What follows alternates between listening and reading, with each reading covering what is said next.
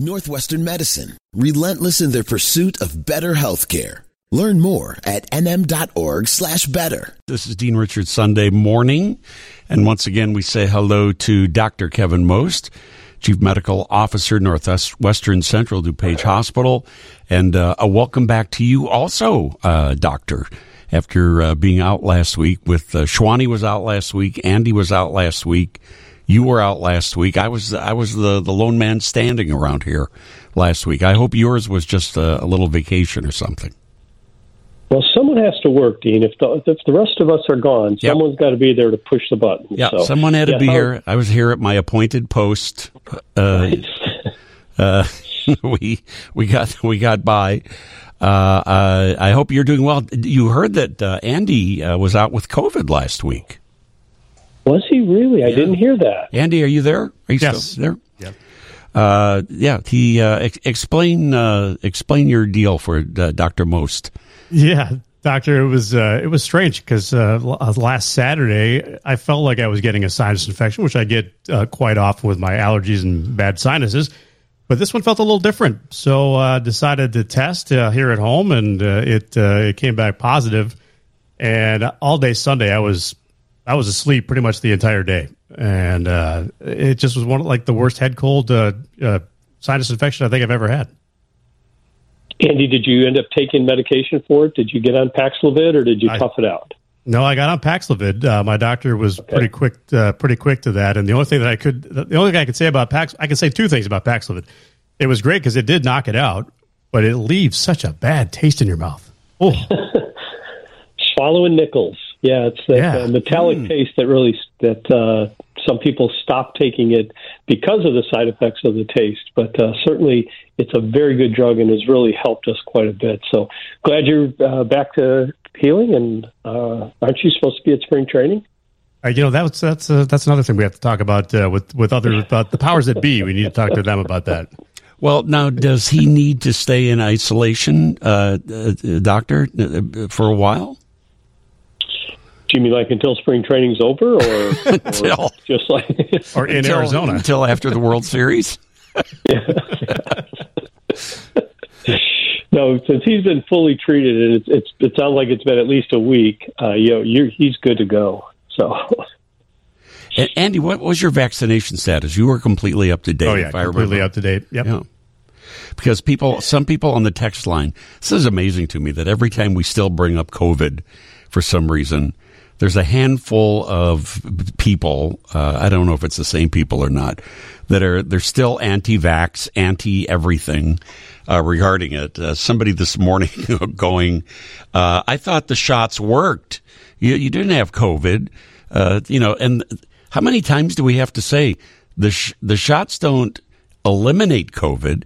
It eliminates you having to go into the hospital because of COVID eh, or or dying because of COVID, like we had in the beginning of the whole thing. How many times do we have to repeat that? Mm-hmm. Jeez. You know, Dean, it's interesting because they, they do. They think that this vaccine is more like measles. And uh, boy, when I got my measles vaccine, I'm not going to get the measles. Well, certainly that's true.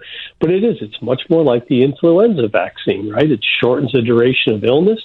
And the Paxlovid is just like Tamiflu. It's going to shorten that duration. So these viruses change all the time, and certainly we we are really on a decent downtrend. Yesterday, or excuse me, last week in the hospital, we had 40 viral patients in the hospital at any uh, given time last week, and about 27, 28 of them were still COVID patients that were still hospitalized.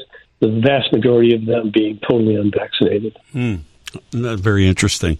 Uh, interesting uh, news came out this week uh, regarding COVID and uh, whether or not it started in a lab in China. Uh, you know how, how people were reacting to it back then, how they were reacting to the news that it was, you know, could have been unleashed by uh, the Chinese government, how it could have accidentally come out, and all I could think of while I was hearing all this news during the week was uh, we didn't know what we were dealing with in the beginning of this, right? I mean, how, how do you feel about all this? Yeah, I mean, we really didn't. We had no clue. Um, you know, we, we got the genetic sequencing of it done very, very quickly, which allowed us to start working on a vaccine very quickly. But we were, I mean, it felt um, I don't want to say bad, but it really felt like okay, we weren't sure what was going on. So our stories changed every week. Do we mask? Do we not mask? What do we do? And you know there was a lot of confusion, and we lost a lot of confidence in both the CDC and the FDA right. during that time. And hopefully that confidence has come back. But certainly, you know the where it came from um, is important because if it was a virus that was trying to be weaponized, okay, well they didn't want it to get out because they're getting impacted just as big. But if this would have been one of those where it got out and all of a sudden the Chinese had vaccines already in made, then we'd have some concerns. But looking back, it's uh, good that we had the ability to sequence it quickly, work on it quickly. It just showed the resiliency of the, the pharmaceutical industry here in the United States to be able to work as quickly as it could to get a vaccine out. Yeah, but so many people who were saying, you know, that there was such an overreaction uh, to this whole thing are, are, now saying, well, see, it was an over, you all overreacted to uh, all of this.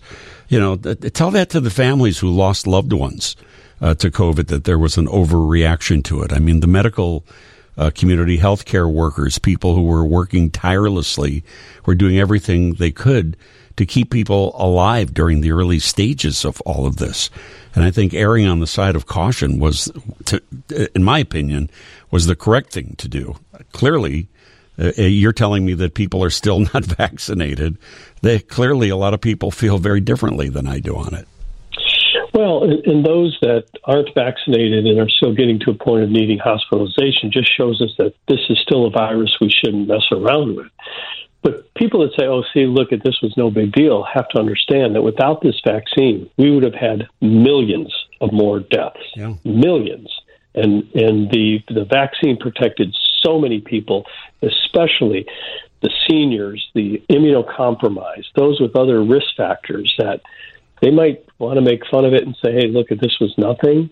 But if this is one of those, let's turn back the clock and not have a vaccine, would have been much more devastating than it already was. Yeah, or, or let's not wear masks, or let's not be careful, let's not uh, isolate ourselves. Uh, the the results would have been much worse. So.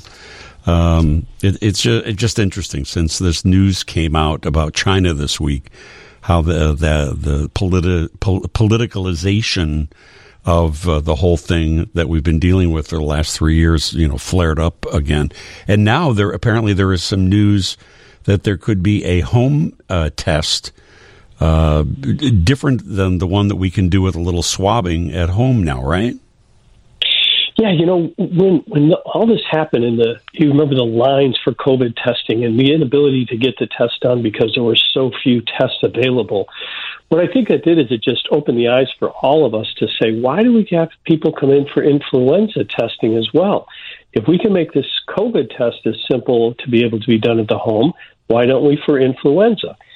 And the importance of it is just like Andy, you know, he unpacks a bit early. Well, if someone has influenza and then they try to get into their doctor's office or they go for their emergency room visit and sit in the emergency room for quite some time, all we're really doing is delaying the treatment of that. So just last week, you know, the FDA approved a home test that will test for both COVID and influenza. People got sick, they'd say, Oh, I got to see if I have COVID. Oh, I don't have COVID. Well, then what do I have? Well, this will now allow us to identify earlier cases of influenza, treat them earlier, and slow the spread. So um, that's probably it's pretty cool, I think. You know, and from an insurance point of view, um, I'm sure insurance companies hopefully will pick this up or will get the cost down to a point where it's reasonable. But this will save people the aggravation of having to go to the doctor's office for a simple test, as well as getting on the medication much quicker, which will make the impact of both illnesses shorter. Yeah, it's, I, I don't want to say that there was an upside to COVID, but I guess you know if if, there is, we we learned to do our own self testing at home during COVID. Uh, tele uh, telehealth, tele appointments, you know, with our physicians, with healthcare professionals became much more uh, common uh, then and I think that's a positive thing too. I, I don't mind uh, when I've had to go to the doctor, you know, since uh, going through everything that we went through with the pandemic. I, I, don't mind. I would sort of prefer doing it on the phone, uh, you know, and doing a, a Zoom visit uh, rather than going down to where all the sick people are in the doctor's yeah. office. Oh yeah, I mean telehealth really, like you said, the good things that came out of COVID. One is how fast can we make a good, solid vaccine? How can we do home testing? And like you said, the telehealth, which has just exploded with growth.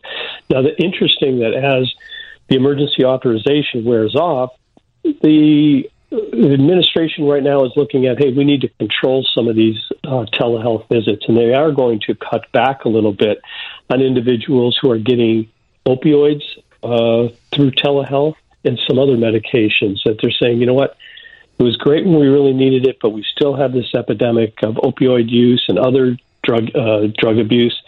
So we're going to hey, we'll say you can have your first telehealth, and they can give you 30 days, but after that, you need to have a face to face with the doctor. So it'll be very interesting to see how that impacts mental health as well as pain health um, and, and how it works out. Uh, let me uh, put the phone number out there for questions for Dr. Kevin Most regarding anything COVID related or not. If you have other health uh, questions, concerns, 312 981 7200 as always is our telephone number and also the same number for text 312 981 7200. Uh, and here's one from 815 saying, uh, with all this talk now about uh, COVID and vaccines, I'm wondering if I should get an updated COVID vaccine. My last one was in November. Now, I was actually wondering about this myself because I think a couple of weeks ago, Kev, you talked about how some of us might be getting emails saying uh, that we might be due for a vaccination, something. I got one of those emails saying that uh, I, I might need to check with my healthcare professionals to make sure I'm up to date uh, you know, since the worst part of this apparently is over, what what do we do with vaccines now? Do we still go in for regular maintenance, or uh, what's the the advice? Yeah, it, it's very interesting because immunocompromised individuals, seniors, you know, your physician may say, "Hey, you know what? I want to give you a booster." Um, and we have to. The other biggest thing we have to understand with COVID is it's not like influenza, right? Influenza, we have an influenza season. We expect that to begin in the fall, and we expect it to go through, you know, probably the end of this month. With COVID, that didn't happen at all, right? COVID just says, hey, you know what? Uh, wherever I'm going to change, I'm going to pop up. It can be in June, it can be in December, it can be any time. If you remember, late in the fall, or excuse me, late in the summer was when we had this last big surge. So certainly, COVID we're going to have to look at differently. We talked about having vaccines together, influenza and COVID, put them in one shot. Well, if we do that, then we have to figure out the timing of when we're going to give that shot because, like I said, COVID doesn't have the seasonality that influenza does. But certainly, the government um, has definitely kept great track of who's been vaccinated, who has not, and certainly will send you potentially a text reminder saying, "Hey, you may be due for a COVID vaccine, and please follow up with your physician to see." Now, some physicians didn't do the best, I will say, in uh, documenting and putting, making sure that those were in the national data bank. So the doc, you may get in, the doc says, "Oh no, no, you're fine. You know, you've been boosted. Don't worry about it." Others will say, "Hey, you know, with your um, health status, it probably wouldn't be a bad idea to get a booster here." So check with your doctor, but certainly COVID has not gone away, and as Andy can easily tell you, it doesn't feel good when you have it. So anything we do to protect ourselves is key. Yeah, 312-981-7200 is the number. Jim, you're on the air with Dr. Kevin Most. Hi. Morning. I, get, I think my question goes right along with what you just talked about was I was curious when Andy had had his bivalent booster because if he got it when it originally came out back in September, we're at the six month time frame here, which is probably when we need another booster. So, uh, what, are, what are we thinking here? Can we do it or can we not? I know CDC hasn't said that, but is there any reason not to do it? Yeah, Jim, you know, and, and what you're saying is you got to remember how early we are in all of this, right? The bivalent just came out in the fall, and we're still trying to figure out does that last longer? So people like Andy are actually great test models for us. Sorry, Andy, to be the you know the, the test monkey, but make um, you a um, guinea pig. It, yeah. Yeah, but it is important because as we see, if we start to see another little bump here, that's certainly getting a booster is going to be appropriate. There's going to be nothing wrong with getting a booster, so you can talk to your doctor and certainly, you know, see. Um, but we haven't proven yet that the booster is needed on top of the bivalent. But like you said, we're hitting this six month time frame from when it was first uh, out. So we are going to start to look. Are we starting to see more breakthrough cases where people were fully vaccinated and yet still got a case? So time will tell here and probably over the next couple of months. Yeah, Jim, thank you for the call. Appreciate that. And let's go to Ginger next at 312 981 7200. Ginger, you're on with Dr. Kevin Most. Good morning, everybody. Hey, I have a real, maybe not quick, but I have a, a twofold question. Uh, which kidney dialysis between the going in for three hours of the peritoneal, um, I think I said that right, type of dialysis is more preferred? And which one is easiest to travel with? If that makes sense. Uh, it, both questions do make sense, Ginger, and, and it's very interesting. So she's asking about dialysis. This is obviously um, a question about kidney failure. So kidneys really do a great job of filtering out stuff that we need to be filtered out. And when we have kidney failure, we need to go on dialysis so that a machine does that. Now, peritoneal dialysis is interesting. Peritoneal dialysis, the peritoneum is essentially where all your organs are and kind of an open space here in your stomach. And fluid is pushed in there and taken out. And that's how the dialysis, that's how it works. So it's interesting that it's not actually into the bloodstream like regular dialysis where you're hooked up to a dialysis machine. And often peritoneal dialysis can be done overnight, so it can be done at other times, and, and certainly um, can be done in the home. Whereas kidney dialysis, you're actually going to a kidney dialysis um, site. You have a, a what we call a shunt put in your arm so that they can access that and they circulate your blood through it and, and do the filtering for you. As far as travel, neither one of them is is super easy. I guess it really depends on um, how good your uh, how well connected your nephrologist is to say, okay, you want to go to Charleston and you're going to be down there during the time you need dialysis. Let me check if we have a DaVita dialysis down there or Fresenius dialysis. Those are two large companies to see if we can set something up down there or potentially be able to do your peritoneal dialysis by yourself. So, two different ways for dialysis, um, but uh, certainly probably the one that's the most um, labor intensive or really need, more importantly, is the one with the machine uh, where it's actually going through your blood. And that would be at a dialysis center wherever you're going to travel to. I had no idea that that uh, sort of thing was even portable. I don't I I don't know that much about dialysis, but it always seemed like was something that required you know some machinery to do the cleansing and not something you can carry around in a suitcase or or however yeah, well, that it, works. I mean, is it is it that compact really? No, it's not really that. It's not that compact, but certainly it really depends on how bad uh, your dial how how much dialysis you're actually needed to do. So, um, and as you as your kidneys start to fail even more, uh, then certainly the regular straight dialysis out of the bloodstream is going to be the most important, and you will have to go to a center for that. Does that make sense to you? Thank you for that last comment because the peritoneal one just doesn't make sense to me how that cleanses the blood as well as going to a facility, you know, since the blood is actually circulated. So I think you've uh, helped a lot. Thank you. All right. Thank you for your call you're and welcome. good good luck to you on that. And Ted, you're on WGN. Hello. Hey, good morning, gentlemen. Hey, Dr. Most, I have a, a simple question for you. In fact, I threw in number three. If you would, give me a ranking. Which one, which are most, or give me a ranking of harmfulness to the body cannabis, alcohol, and cigarettes. Mm. Give me a give me a, a, a, a ranking of harmfulness to the to us, if you would, please. Sure. So if I look at it, I would say alcohol is number one, cigarettes are number two, cannabis is number three. The reason being is that alcohol really can impact a lot of things, not only liver failure, but put you at a much higher risk for many different cancers. Cigarettes certainly are going to impact your chance for lung cancer, which is a very difficult one to treat unless you have the screening done. And then obviously cannabis is probably out of the three the safest. So Um, that would be my ranking, and that's from a health related uh, viewpoint of which is going to do the most harm, which certainly would be alcohol.